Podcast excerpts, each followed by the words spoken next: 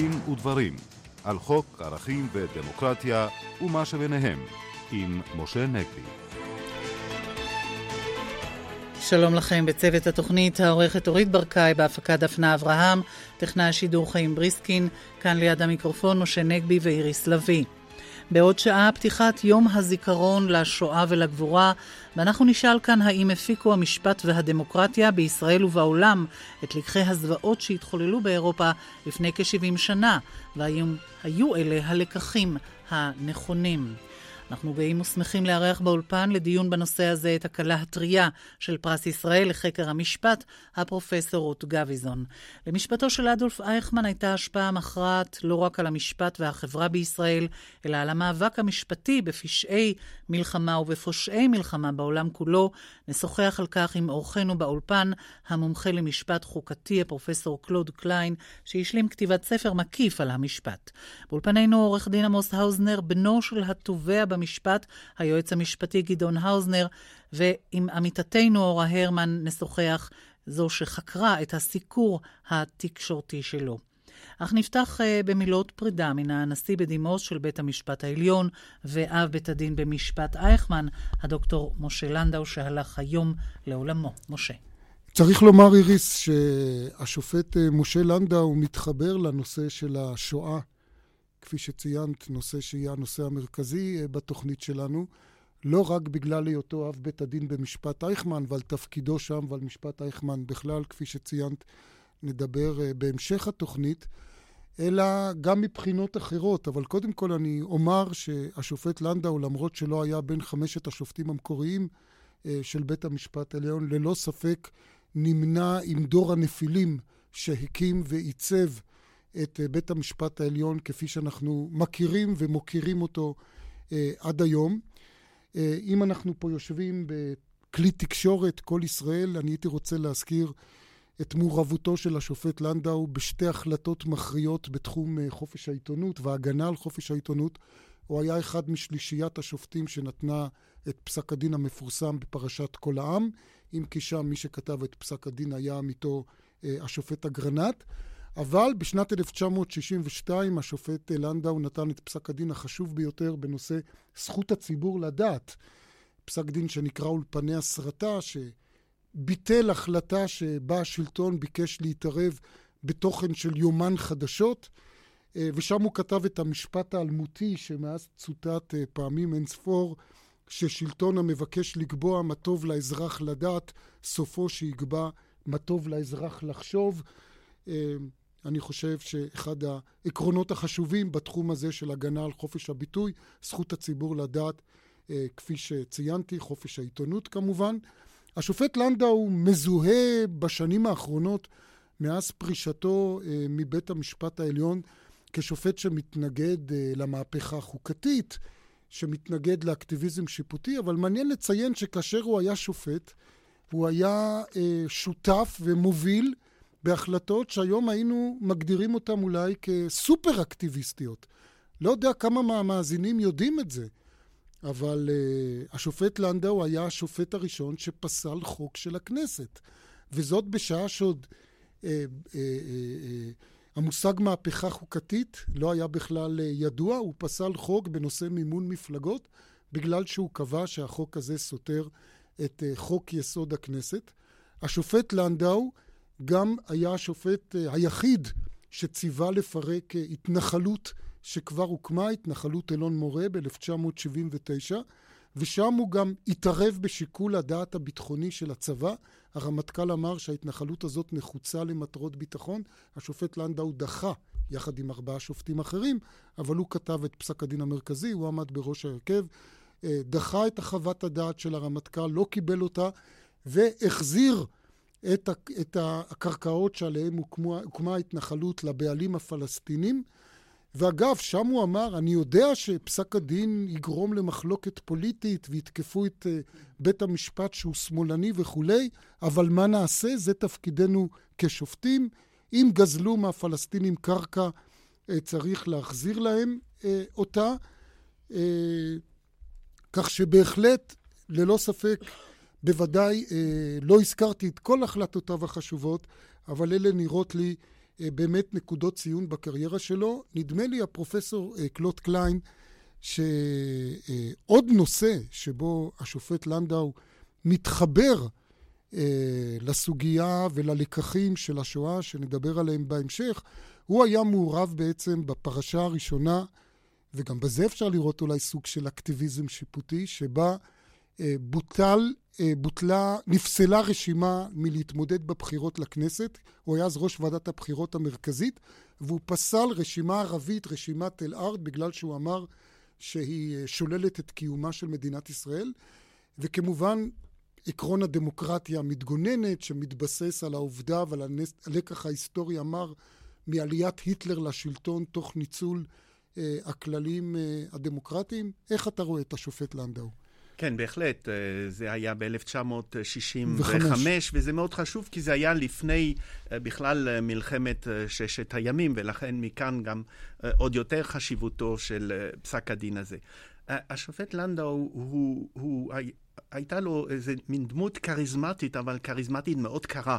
זאת אומרת, הוא לא התחבב יותר מדי על האנשים, הוא שמר על מרחק, וראינו את זה גם בפסק דין אייכמן, שנדבר עליו קודם במשפט כמובן, אבל האישיות שלו היא הייתה אישיות שממנה הוא הקרין יושר מסוים, יושר רציני, ידע, וזה היה הדבר אולי החשוב ביותר. הוא מסמל יותר מכל, אולי יותר מהרבה אחרים, את התפקיד של השופט בחברה. אדם שלא מתערב יותר מדי בוויכוחים הפנימיים, לפחות כל עוד הוא יושב, ויודע לשמור על מרחק ועל ניטרליות. היה איש גדול, דגול. פרופסור רות גביזון, נדמה לי שאחד מפסקי הדין שבהם כן בא לידי ביטוי הסלידה של השופט לנדאו מאקטיביזם שיפוטי כבר בהיותו שופט, זה הפרשה הידועה של שליט, שבה בדת מיעוט הוא לא היה מוכן לכפות על שר הפנים לרשום אדם כיהודי, למרות שהרוב בבית המשפט העליון סבר שזכותו של האדם להירשם כיהודי. איך את היית רואה את דמותו? כן, אני חושבת שעוד נדבר הרבה מאוד על השופט לנדאו, הנשיא לנדאו, ועל תרומתו למשפט הישראלי ולבית המשפט העליון. איש שכיהן שנים מאוד מאוד רבות, והתרומה שלו מאוד מאוד מגוונת. אני רוצה גם להתייחס לדבר הזה ולהגיד גם משהו על השואה. קודם כל, אני חושבת שצריך להזכיר שכשופט, השופט לנדאו היה אכן בדרך כלל שופט מאופק, והעמדה שלו למשל נגד חוקה היא לא עמדה שהתחילה רק אחרי המהפכה החוקתית ב-1992, אלא כבר עמדה מאוד ישנה. הוא היה חריג בבית המשפט העליון. רוב השופטים בבית המשפט העליון רצו שתחוקק חוקה, והשופט לנדאו מאוד הזהיר מהדבר הזה, בין השאר מפני שהוא חשש שזה יביא לפוליטיזציה של תהליך מינוי השופטים, שהוא דבר שהוא מאוד לא רצה. אבל בכל זאת הוא פסל חוק. הוא פסל חוק, בהחלט, הוא פסל חוק. וגם באלון מורה, הנקודה שאתה הזכרת, פסק דין דביקת, פסק דין מאוד חשוב. שם אני דווקא חושבת שאתה צודק, שהוא הזהיר אותם, אתה קורא מלחשוב שהוא בעצם נוקט פה עמדה פוליטית, מפני שהוא אמר, יש לנו פה עניין של הגנה על זכויות. זה היה אחד מהדברים שהשופט לנדאו עשה, הוא הבחין הבחנה מאוד חזקה בין זכויות שעליהם בית המשפט חייב להגן, ובין אינטרסים כלליים של שפיטות ופוליטיקה, שמהם בית המשפט צריך להתרחק. דרך אגב, הוא פיתח גם הרבה מאוד את זכות ההפגנה, ובאמת תרועה מאוד מאוד חשובה להגנה על זכויות. אבל שליט, אני חושבת שאתה צודק, פסק דין מרתק, והוא פסק דין שהשופט זילברג, שהיה איתו יחד במיעוט באותו עניין, אמר שהוא המשפט החשוב ביותר שבית המשפט העליון נדרש אליו, מפני שהוא בעצם התמודד באופן חזיתי עם השאלה של מי הוא יהודי. אולי נזכיר רק למאזינים שלא יודעים, שם היה מדובר באדם שהיה נשוי לנוצריה, נולד להם ילד, קצין צהל שהיה נשוי לנוצריה, והקצין צהל ביקש לרשום את הבן כיהודי, למרות שמבחינת ההלכה הוא כמובן לא יהודי. ולאומו, אנחנו זוכרים שיש לנו רישום של דת ולאום, ברישום של דת לא רצו לרשום אותו, ברישום הלאום רצו לרשום אותו כיהודי. והרוב החליט, בניגוד לדעתו של לנדאו, שצריך לרשום. ולנדאו, צריך לומר, בעניין הזה, אמר, אנחנו לא צריכים לטפל בשאלה מי הוא יהודי, אלא אנחנו צריכים רק לשאול את השאלה האם זה תפקידנו, ההחלטה שלו לא לקבל את העתירה, מנוגדת דרך אגב לאידיאולוגיה שלו, הוא היה שופט ליברלי חילוני, ההחלטה שלו הייתה באופן מפורש החלטה נגד אקטיביזם שיפוטי, במובן הזה שהוא אמר, יחד עם הנשיא בית המשפט העליון דאז, השופט אגרנט, זה לא תפקידנו להחליט בסוגיה מיהו יהודי, זאת לא סוגיה שהיא שפיטה, זה דבר שצריך להיות לעניין של מחלוקת פוליטית. אבל אני רוצה להגיד משהו שנראה לי לא פחות חשוב, והוא שהשופט לנדאו היה ציוני ועלה לישראל לפני השואה. הוא הגיע למדינת ישראל בתחילת שנות ה-30, אחרי שהוא רכש השכלה משפטית באנגליה, והוא הגיע לארץ מפני שהתפיסה הציונית שלו ללמה זה חשוב להיות בארץ הזאת, קדמה והייתה בלתי תלויה בשאלה האם רודפים יהודים, האם שונאים יהודים. זאת נקודה שבעיניי היא סופר חשובה, והוא בעצם מדגים אותה. הנקודה אומרת, ויש הרבה מאוד אנשים עכשיו שאומרים, תקומת ישראל היא בעצם במובן מסוים פונקציה של השואה. כי לא הייתה קמה מדינת ישראל, ואומות העולם לא היו אולי מחליטות בעד הקמת המדינה, אם לא היה הדבר הנורא הזה שהיה צריך לתקן את העוול ההיסטורי שנגרם ליהודים בשואה. אבל אני רוצה להגיד שוועדת פיל, שהחליטה לראשונה על חלוקת הארץ, הייתה ב-1937 לפני השואה.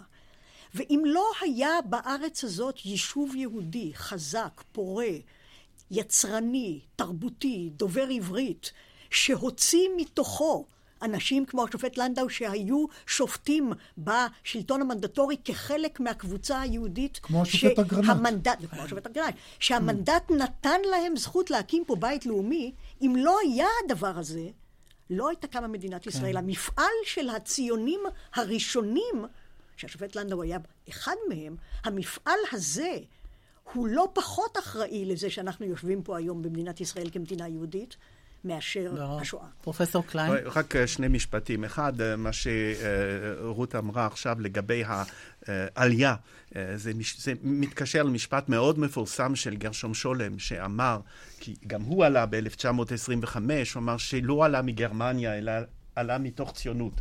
זאת אומרת, עכשיו בעניין ברגמן, אני בכל זאת רוצה להזכיר, זה נכון, ואני הרבה כתבתי על ברגמן, כן. בעניין הזה הוא עשה איזה תרגיל לדעתי שהיה מאוד מסוכן, ובסוף הוא גם שילם מחיר אינטלקטואלי על זה. כי מצד אחד הוא ביטל חוק, ומצד שני הוא רצה לשכנע את העולם שאין בזה שום עמדה לגבי עליונותם של חוקי יסוד. זאת הייתה טעות, והוא שילם, הוא גם מודה בזה לאחר מכן. כשקראו את הפסק דין, הוא אמר לי, אף פעם לא התכוונתי לזה, אבל הוא, נכון, כפי שהזכרת, הוא פסל ראשון פסק דין. זאת נקודה מאוד מאוד חשובה לגבי התפקיד השיפוטי. ובאמת, נשוב ונדבר על הדברים האלה. אבל פה אחד הדברים הכי חשובים. לפעמים לא חשוב מה אומר השופט, חשוב מה עושה השופט.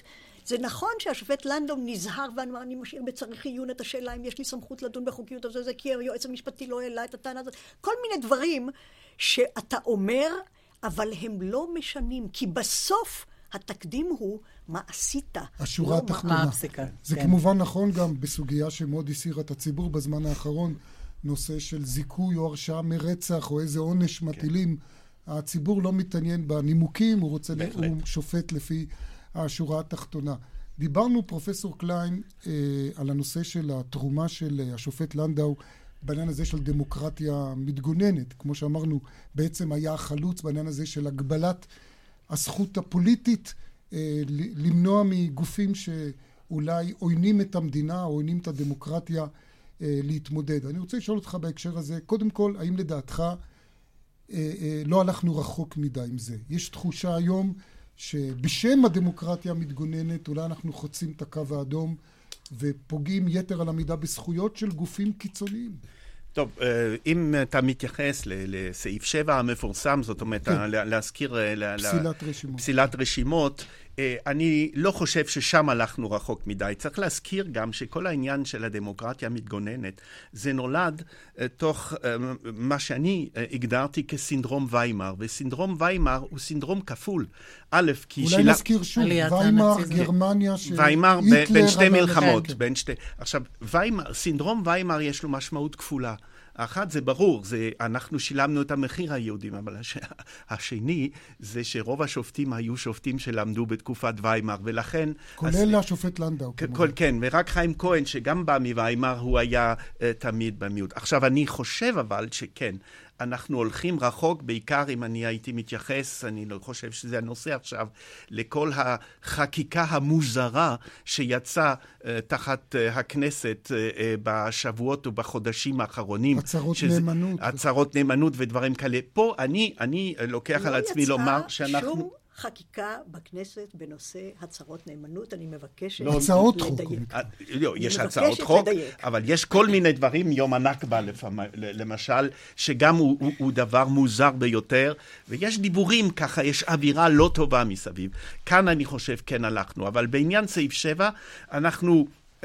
מצד אחד הלכנו רחוק, אבל צריך להזכיר שבית המשפט כבר לא מתערב. בעצם הוא מאשר בשנים האחרונות. הוא מאשר, ולכן אני חושב שהמצב עדיין סביר, אבל עוד קצת ועברנו את הגבול. דין האוזנר, רצית להגיד כאן משהו? עמוס האוזנר? אני רציתי להגיד שהשופט לנו הטביע את חותמו בכל תחומי המשפט. אנחנו הזכרנו כאן את המשפט החוקתי והמשפט המנהלי, אבל גם בתחום המשפט האזרחי יש לו פסקי דין מאוד יסודיים, כמו למשל הרעיון הזה שבן אדם שמפקיעים לו את הקרקע, הוא זכאי בעצם להצמדה של הכסף שלו. רעיון שבשנות ה-60 נראה מאוד מהפכני, אתם יודעים.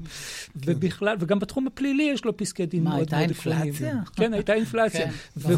ואולי נזכיר גם שחוויית ויימאר, שוב, זה מתקשר ליום השואה, אותה עלייה של היטלר וניצול חופש הביטוי על ידי הנאצים, גם גרם לשופט לנדאו, הזכרנו את פסקי הדין שלו לטובת חופש הביטוי, אבל יש לו פסק, היה לו עמדה מאוד ידועה בנושא של משפטי דיבה, פסק דין הארץ נגד חברת החשמל, מי שמכיר, ששם הוא הטיל נטל מאוד כבד על העיתונות להתגונן מול תביעות דיבה, מאוד חמור, שעד היום העיתונות די נאנקת תחת פסק הדין הזה, והוא נימק את זה בכך שהנאצים השתמשו בחופש להשמיץ ולהכפיש אנשי ציבור, כדי לסלול את דרכם לשלטון. כלומר, החוויה, אם אפשר לומר, של המשטר הנאצי, או של עליית הנאצים לשלטון, השפיע עליו לא רק בנושא הזה של דמוקרטיה מתגוננת, אלא גם בנושא, למשל, של משפטי דיבה ותביעות אזרחיות. אולי לפני שנעבור... אני פה בעניין הזה רוצה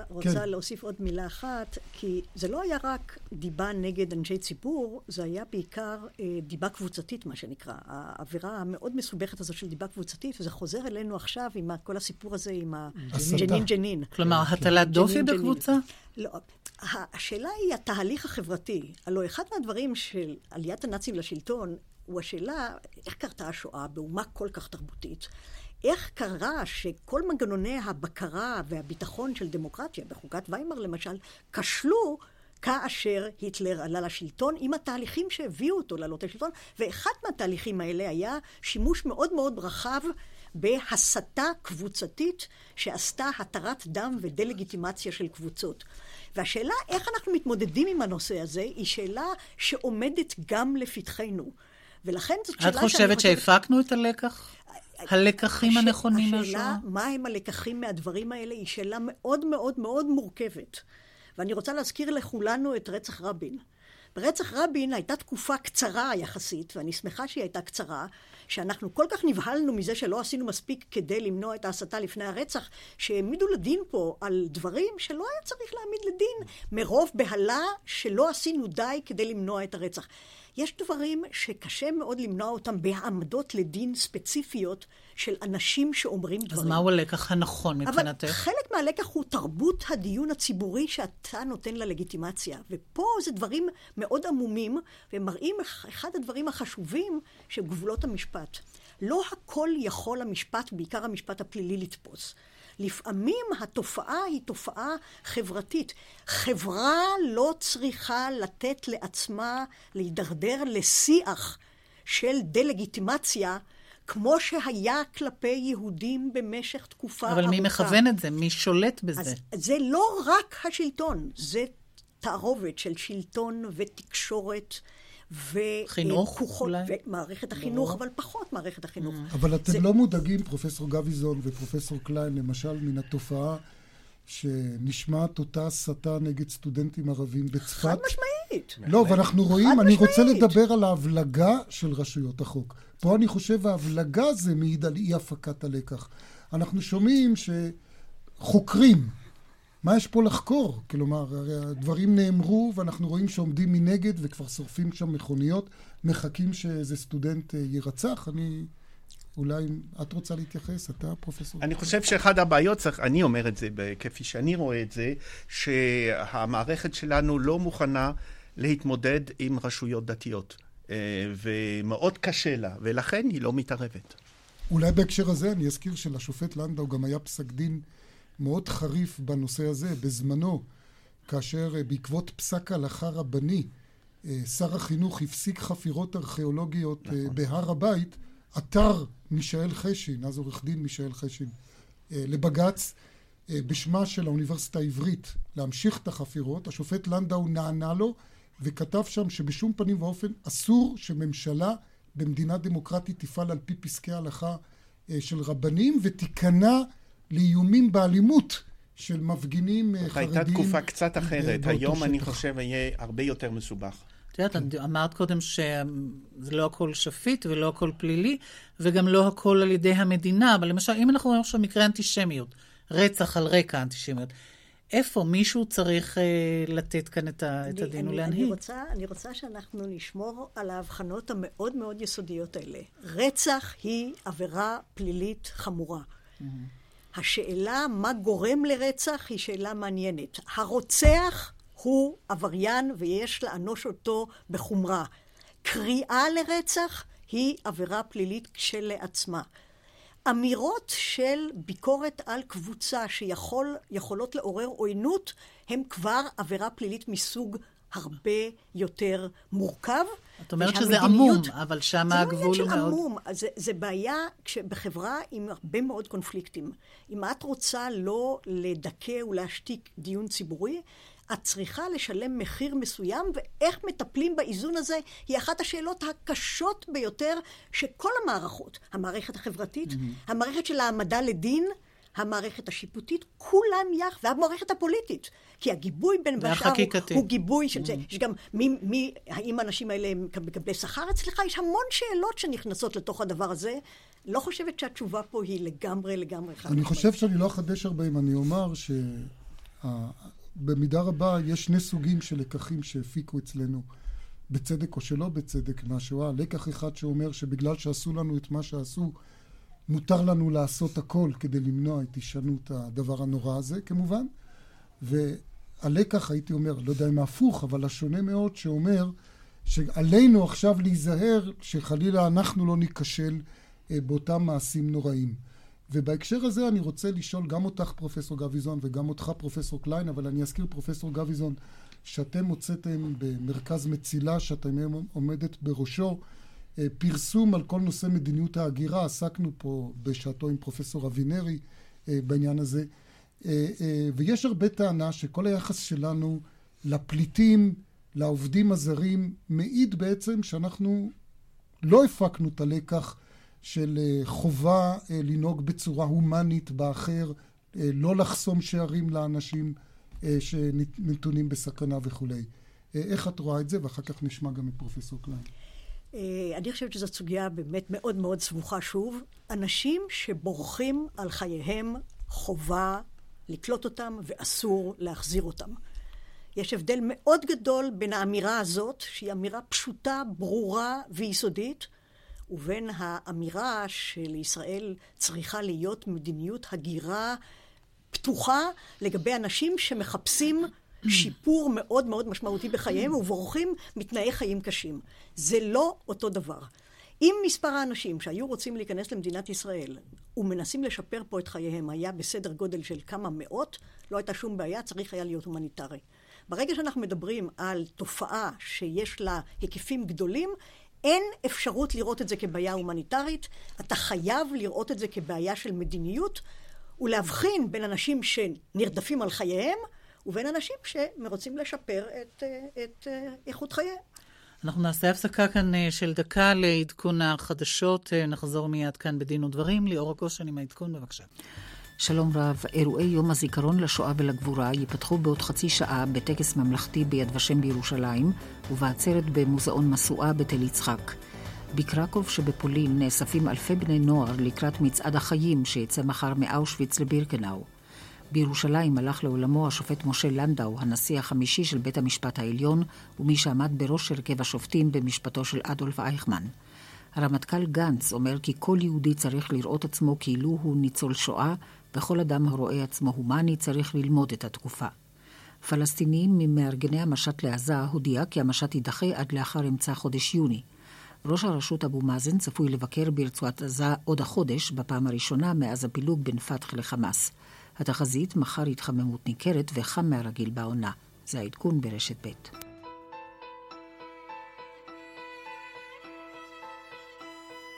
זרעי ההשמדה. בישיבה דרמטית של הממשל הנאצי, 3 ימים לאחר ליל הבדולח, נחרץ גורלם של היהודים. כיצד התקבלו ההחלטות ששינו מן הקצה אל הקצה את המדיניות האנטי-יהודית ברייך הגרמני? זרעי ההשמדה, בעקבות ההצגה מבדולח לאשן בתיאטרון הקאמרי, יום שלישי, בשעה 10:30 בערוץ הראשון.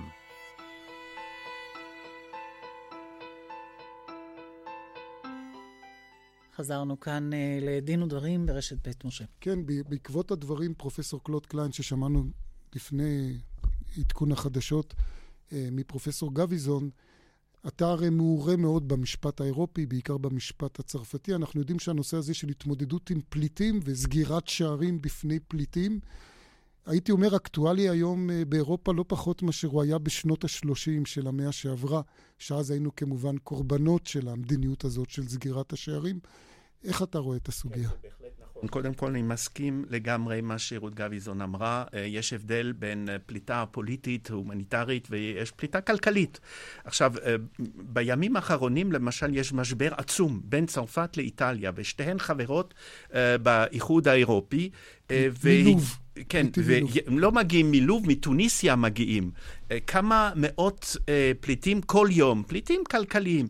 עכשיו, צרפת מגיעים לאיטליה כי זה יותר קרוב לחוף התוניסאי, ואיטליה, צרפת סגרה את הגבול, בניגוד להסכמים על האיחוד האירופי, ועכשיו מבקשים אפילו לשנות את ההסכם המבסס את כל התנועה בתוך האיחוד האירופי, דבר שנקרא הסכם שנגן, והסכם שנגן מאפשר לכל מי שנכנס במקום אחד להסתובב ב-27 המדינות, ורוצים לשנות את זה רק בגלל הבעיה של הפליטים האלה. אירופה אומרת שהיא לא יכולה ולא רוצה לקלוט את הפליטה הכלכלית הזאת, אחרת אפשר לעלות על הדמיון למעשה שחצי אפריקה תרצה לבוא לאירופה. ואנחנו בפינה הקטנה שלנו נמצאים באותו מקום. עכשיו, זה לא אומר שבמקרים הומניטריים מקומיים ספציפיים גם היום, אם מגיע למשל מישהו שמת מרעב, כי הוא עבר עכשיו איזה 4-5 ימים ברגל במדבר סיני, שאתה צריך לזרוק אותו ישר, כן? יש עיקרון במשפט בינלאומי שנקרא non-refoulement, כלומר לא להחזיר בן אדם באותו מקום, זה נכון. אבל מבחינת ההגירה, אני חושב שרות צדקה, אנחנו לא בנויים לזה ולא רוצים את זה.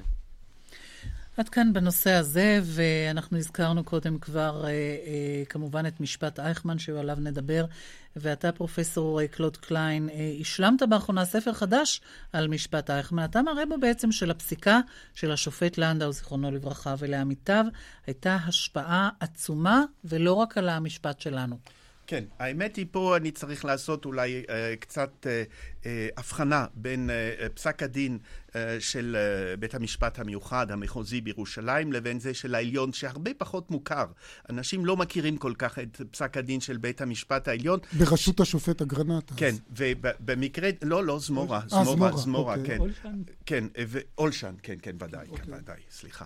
כן, ומה שאני רוצה לומר שבעניין הזה פסק הדין של אגרנט אולי קצת יותר חשוב, אבל אני רוצה אולי רק לומר, אני אמרתי את זה כמה פעמים בכמה אירועים בצורה פרובוקטיבית, אם יש מדינה ישראלי שמסתובב בעולם וחושש שיעצר אם הוא יגיע לנמל תעופה זה או אחר, אני אומר את זה בצורה פרובוקטיבית, זה בגלל אייכמן. הכיצד? מכיוון שבפסק דין הזה, גם במחוזי, בעיקר בעליון, נקבע עיקרון של סמכות אוניברסלית, פסיבית אוניברסלית. זאת אומרת שמדינה יכולה תיאורטית לשפוט כל אדם אשר עבר עבירות מסוימות שהן עבירות נגד האנושות, וגם בעניין הזה עבירה נגד העם היהודי, פשע נגד העם היהודי. ובפסיקה הענפה שקיימת ב-20-30 שנים האחרונות, פסק הדין המצוטט ביותר הישראלי בוודאי, אבל אחד מפסק הדין המצוטטים ביותר הוא פסק דין אייכמן. כן, ולכן פסק הדין הזה מאוד מאוד חשוב. בעניין הזה אגרנט הרחיק עוד לכת, ולמה אני אזכיר את זה? כי זה יכול להיות מעניין.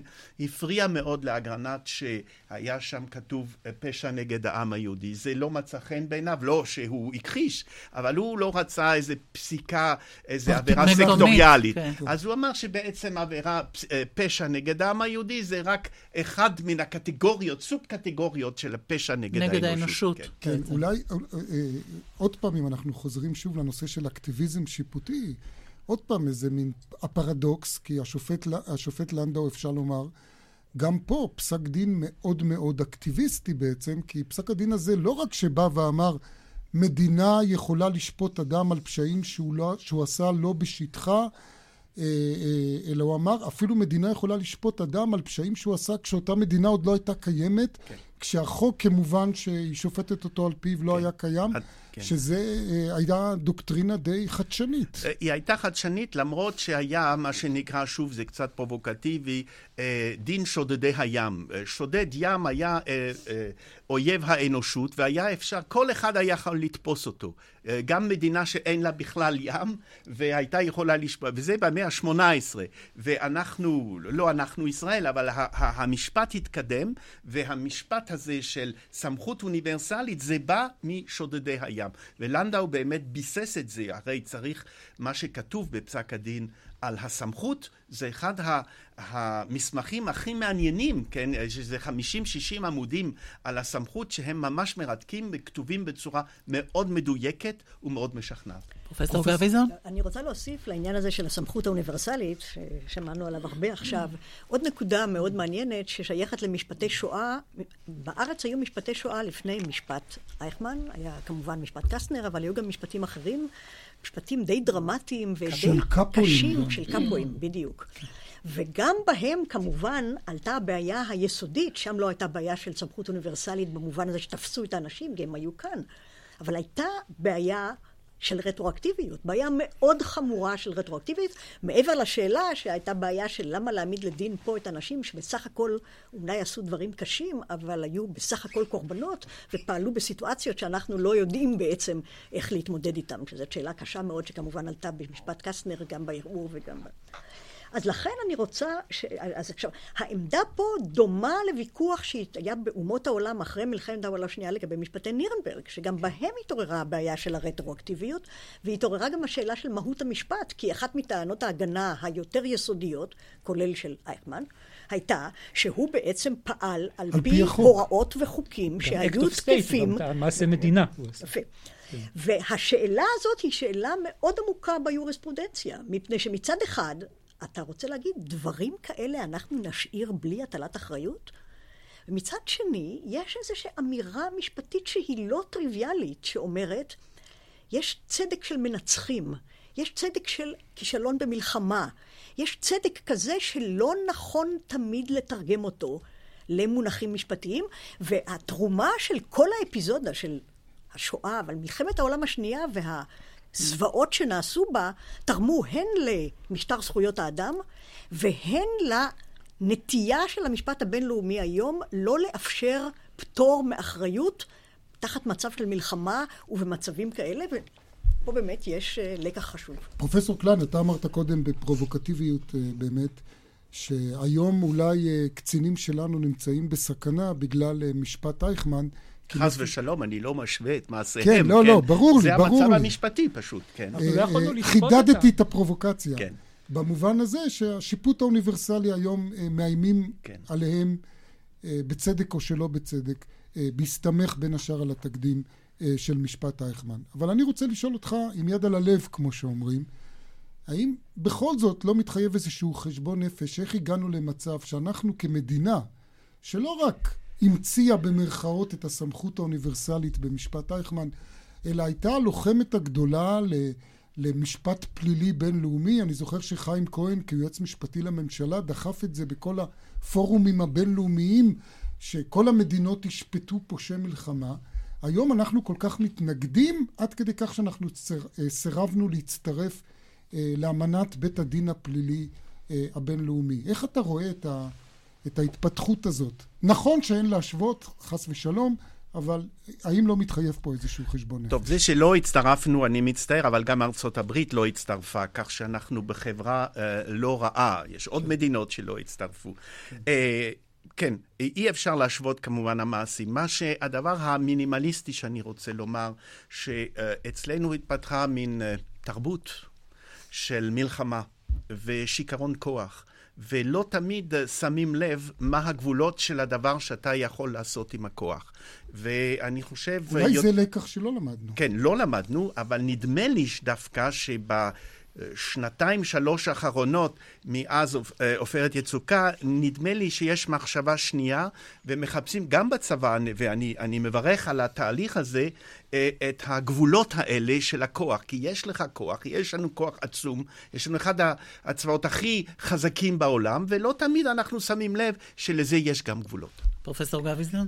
אני מסכימה עם מה שנאמר, אני חושבת שמאוד מאוד חשוב לזכור שזה לא מה שהיה פעם, וגם בשימוש בכוח צבאי יש גבולות שצריך לציית להם, גם משיקולים מוסריים, אבל היום הוא כבר גם משיקולים משפטיים. אני רוצה להגיד עוד שתי נקודות. א', אנחנו רואים בעולם סביבנו עכשיו, באזורים שלנו, שלא תמיד הקהילה הבינלאומית מגיבה אותו דבר על תוצאות של שימוש מאוד קשה בכוח נגד אזרחים. עוד דוגמה למידת הלקח אולי. זה לא רק למידת הלקח, זה בעיה של המערכת הבינלאומית. חוזרים על הטעות של חבר הלאומים. זה לא טעות. אתה חושב שזה טעות, אני חושבת שזה בעיה של כוח ואינטרסים ומצב של פער מאוד מאוד גדול בין הרטוריקה של הזכויות והצדק ובין המציאות. מתי אתה מפעיל כוח, מתי אתה לא מפעיל כוח, זה יותר מושפע על ידי האינטרסים שלך מאשר על ידי הנורמות המשפטיות, אבל יותר מזה. אחת מהסיבות שמדינת ישראל באמת עשתה את הטענה, את הצעד הזה שהוא לא פופולרי, הוא בעייתי עם ה-ICC, עם בית המשפט הפלילי הבינלאומי, נבעה מעוד פעם, במידה מסוימת, מהידיעה שחלק מהקהילה הבינלאומית שאוכפת את החוקים האלה היא מאוד מאוד פוליטית. למשל, ואנטי ישראלית, אבל למשל, העבירות שהם חלק מהמנדט של אמנת רומא, הם לא רק עבירות נוראות כמו רצח עם ועבירות נגד האנושות, אלא גם התנחלות. ברגע שאפסו את כל דיני המלחמה, כולל עבירות אזרחיות, לא פליליות, כעבירות של משפט פלילי בינלאומי. בעצם זילות של העניין. בדיוק. ולכן יש פה בעיה משמעותית של המשפט הבינלאומי, שהיא חלק מן הסיפור כאן. עורך דין מוסי האוזנר, כולם יודעים, כולם זוכרים, את אותו נאום שאביך, זיכרונו לברכה, נשא בפתח המשפט, משפט אייכמן, בשמם של 6 מיליון קטגורים, כפי שהוא אמר, דברים בלתי נשכחים. דווקא בשבועות האחרונים, בעקבות חשיפת מסמכים שקשורים למשפט, עלתה שוב הטענה, שנשמעה גם בשעתו, שכאילו לא נתנו לאביך לנהל את המשפט על פי אמות מידה משפטיות טהורות. הייתה התערבות פוליטית של בן גוריון, של אחרים. איך אתה... הממשלה התערבה... אלה כמובן שטויות. שטויות גמורות. הדברים לא היו ולא נבראו. השופט גבריאל בח, שהיה בצוות התביעה, היה אחד מעוזריו של גדעון האוזנר, הרחיב את הדיבור על זה מספר פעמים, גם ברעיון מסוים שהיה לו בכל ישראל, והסביר כמה הדבר בכלל לא יכול היה להתבצע. והדבר הכי משעשע הוא, שאם אפשר להתבטא במילה הזאת, זה שכאשר השתמשו בהצגה בשם אנדה, באותה קטגוריה שאתה מדבר עליה, דווקא המשוררת אנדה אמיר כתבה שיר לכבודו של גדעון האוזנר, שיר על קולו, איך שהוא ניסה מקצה אחד של העולם לקצה השני. ומי שקורא את המסמכים האמיתיים, כמו למשל כשגנזך המדינה שחרר מסמך של יד ושם, כשיד ושם שוקלת איך כדאי לבחור את העדים, מישהו העלה על דעתו איזשהו שיקול פוליטי, דברים שלא יעלו על הדעת בכלל. אבל אני רציתי להגיב על הדברים שנאמרו קודם לגבי המשפט הבינלאומי. כמובן שבמשפט אייכמן אי אפשר היה לצפות את הפוליטיזציה שתקרה בסופו של דבר של המשפט הפלילי הבינלאומי. מה שאנחנו לא למדנו, וזה אחד החסרונות מאז משפט אייכמן, זה משפט פלילי בינלאומי מניעתי. זאת אומרת, אנחנו מדברים על להעניש מישהו על פשע נגד האנושות אחרי שהוא עשה אותו. אבל אם אנחנו נחשוב, היום מתבצעים פשעים שהם באמת נגד האנושות, כאשר יש לנו מישהו שמדבר בתהרן על השמדת עם, הוא רוצה לעשות את זה. אנחנו צריכים למנוע משהו, כאשר מישהו עוזר להפצה של נשק גרעיני. פירושו של דבר, אנחנו מדברים פשע נגד האנושות, לא תהיה אנושות. ודאי שלא יהיה חלקים גדולים באנושות. זאת הלקח הוא לא לעשות דברים בדיעבד, אלא... בוודאי. מה, משפט מניעתי? חייבים לפתח משפט פלילי בינלאומי מניעתי. אז זה על אמירה, כמו שדיברנו כאן, הפרופסור גאוי, זה נדמה לי שאמר שאמירה לא מספיקה. לא על אמירה, אלא על אמירה שהיא מלווה בכוונות ובמעשים.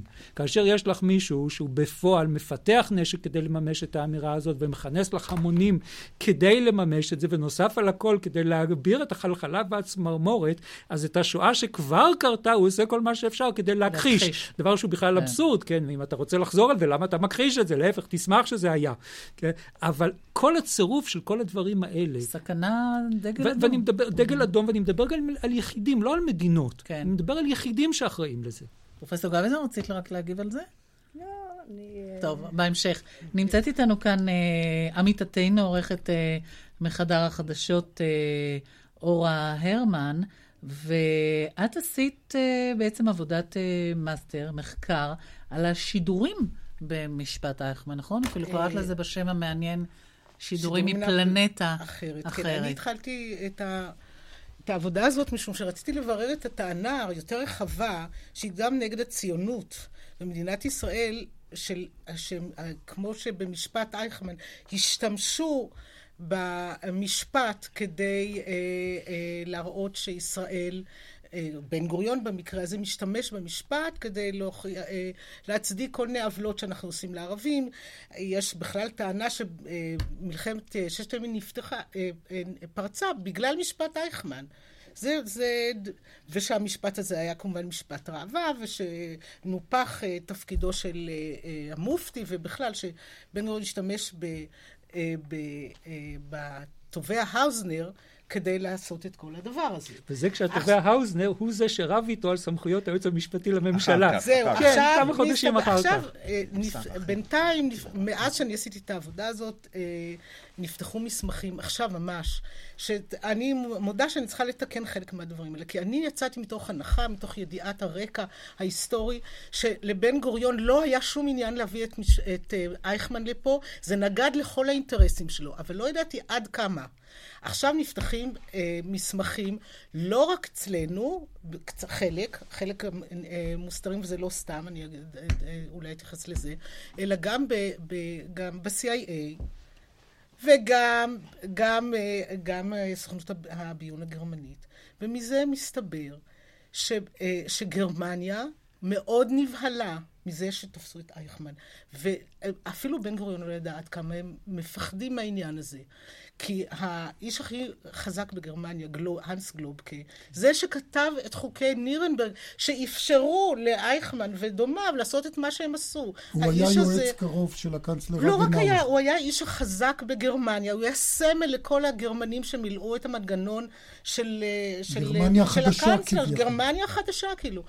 אז ממה היה הפחד? שהוא יגיד דברים שלאשורם, מה שקרה? הם כל הזמן רצו לדעת מה אייכמן סיפר על הקשרים שלו עם גלובקה.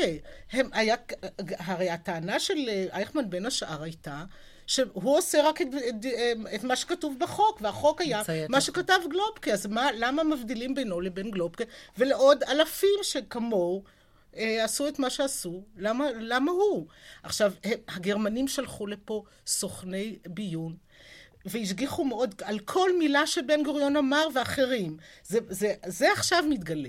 עכשיו, בן גוריון כנראה לא ידע... מה, צוטטו לו?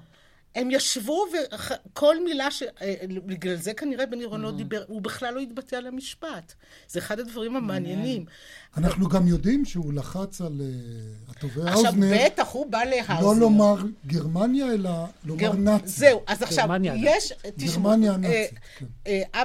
אבא שלך הלך לא רק לבן גוריון, הוא התייעץ גם עם שר המשפטים, ועם שרת החוץ, איך לבנות את נאום הכתבות. ובסופו של דבר, וזה מופיע אצלו בספר שיצא בשבוע שעבר בהוצאה מחודשת, מופיע אצלו בספר שהוא עמד בלחצים האלה ועניין גלובקי, כן נוזכר במשפט, וזה גם גרם למשבר מסוים, קצר מועד בין ישראל למערב. לא, גם היה גם חילופי דברים לא נעימים בינו לבין בן גוריון. הוא מספר על זה, הוא הסביר שהוא לא יכול לה... פרופסור גביזון, רצית להעיר משהו? אני רוצה להזכיר שבסביב משפט אייכמן, היה ויכוח מאוד מאוד גדול בגלל העובדה שחנה ארנדט באה לסקר את המשפט, והיא כתבה את הספר, כתבה רשימות לניו יורקר, ואחרי זה היא כתבה את הספר של הבנאליות על משפט אייכמן בירושלים, שתורגם לעברית עכשיו לא מזמן, והיה ויכוח מאוד מאוד גדול בינה ובין גרשום שולם ואחרים על השאלה, והיא בין השאר טענה את הטענה שהמשפט א' היה משפט רב. לא, היא לא טענה שהמשפט רב, זה מה שמעניין.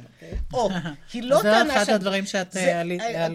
כן, חלק מהדברים, אני כתבתי פרק מיוחד על חנה ארנדט, האישה הזאת היא סותרת, אני לא מבינה את הפולחן סביבה דרך אגב, אבל האישה הזאת באה לירושלים, באה מראש עם החלטה עם קונספציה שבן גוריון עשה כל מאמץ כדי להשתמש במשפט, ושהוא במאי המשפט, ושהוא משתמש בהאוזנר לצרכיו, אבל באותה נשימה היא גם אומרת שזה לא היה משפט רבה, בין השאר בגלל לנדאו. את לנדאו והשופטים היא מעריצה. היקן. כן, אבל מה שמסתבר שלנדאו לא היה יקה, היא כנראה לא ידעה. והיא חשבה שהוא יקה גם כן. במנטליות. אבל אורה, אני רוצה לשאול אותך, אנחנו מדברים על משפט רבה, כן או לא. את גם חקרת את הכמות השידורים שבכלל, מספר השידורים שהיו. אולי נדגיש, זה בעצם סותר את ה...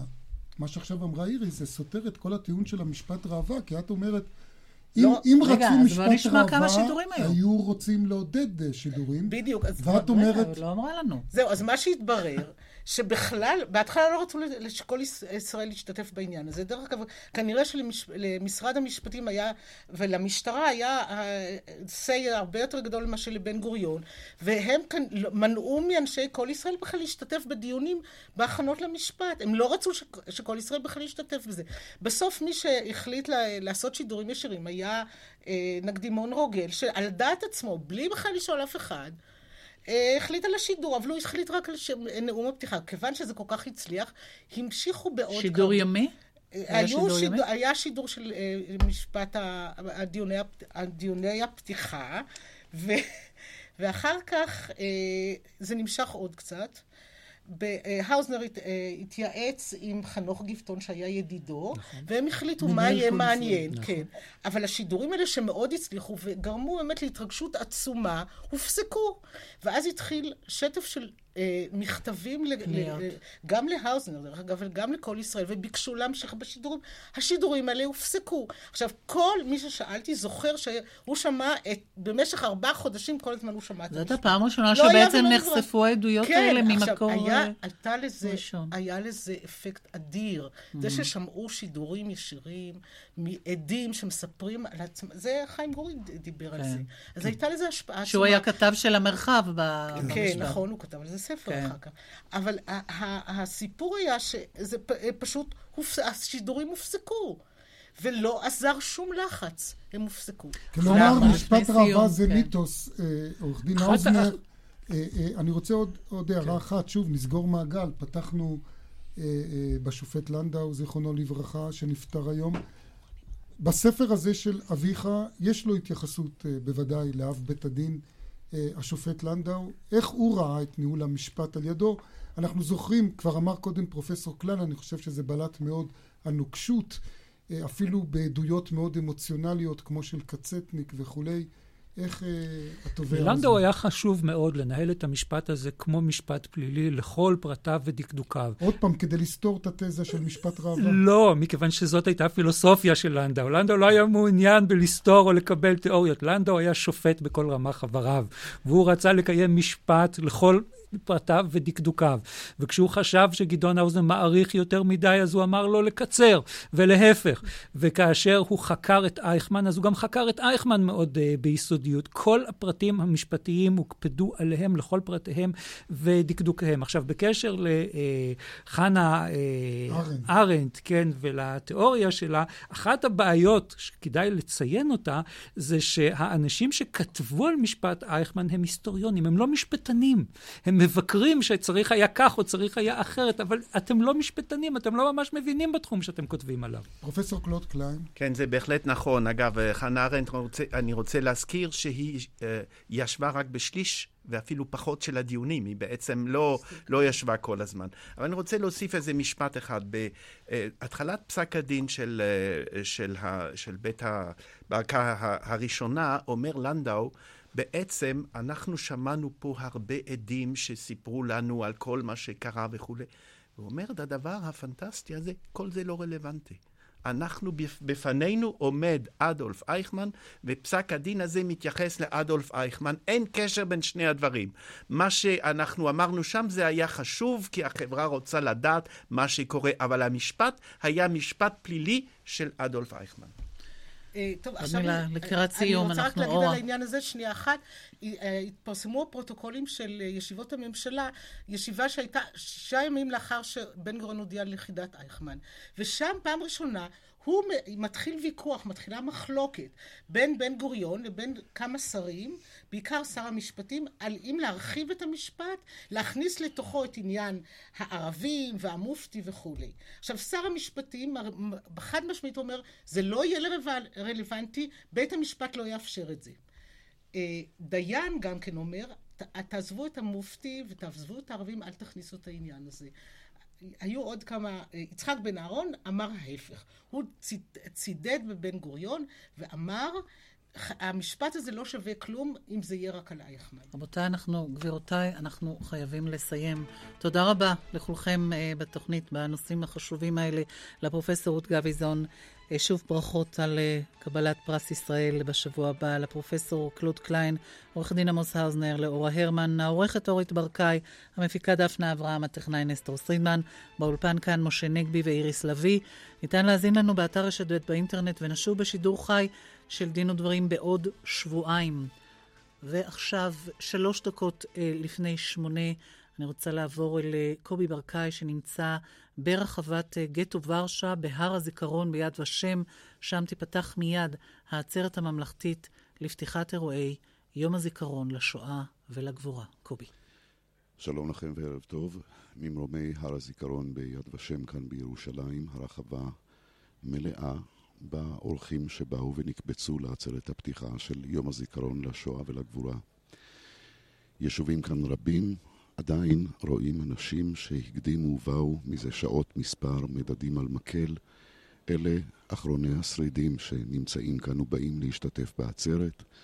בני דורות ההמשך נמצאים כאן, קבוצות גדולות של חיילים מכל זרועות צה"ל, וכל צמרת המדינה נמצאת כאן כדי תיפתח עצרת הזיכרון הממלכתית לשואה ולגבורה בכניסתם של נשיא המדינה לכאן וראש הממשלה ורעייתו.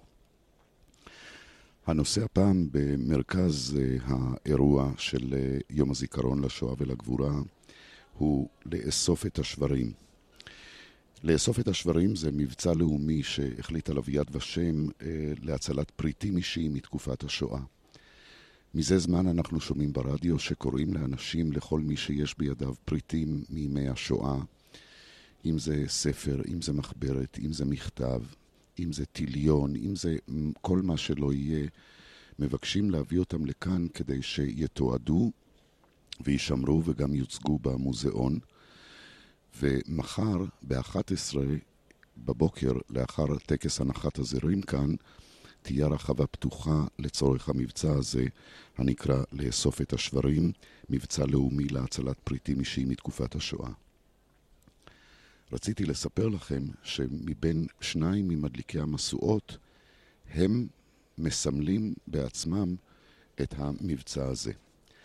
אחת המדליקות שנראה אותה ונשמע אותה מאוחר יותר את סיפורה המדהים, היא דינה ביחלרחן, שנולדה ביוגוסלביה בזאגרב, כיום זו קרואטיה, וכל סיפור ההינצלות שלה הוא סיפור שקשה להאמין, כמו לרוב הסיפורים שאתה לא רוצה להאמין בכלל, קשה לך להאמין. אנחנו מכירים את כל הסיפור, דיברתם זה אתה באולפן, על משפט אייכמן, על משפט העדים, על כך שאנשים לפני כן לא העזו לדבר, ואחרי כן חלקם הפסיקו לדבר. אבל דינה ביחלרחן הייתה ילדה קטנטונת, היא נולדה בשנת 1940, וכשפינו אותם ב-1941, אמא שלה הצמידה לצווארה פתק עם שמה, עם תאריך הלידה שלה, ועליו שמות של שתי קרובות משפחה שאליהן יש להעביר את התינוקת. היא התגלגלה בתוך ערימת סמרטוטים אל בית הקהילה היהודית,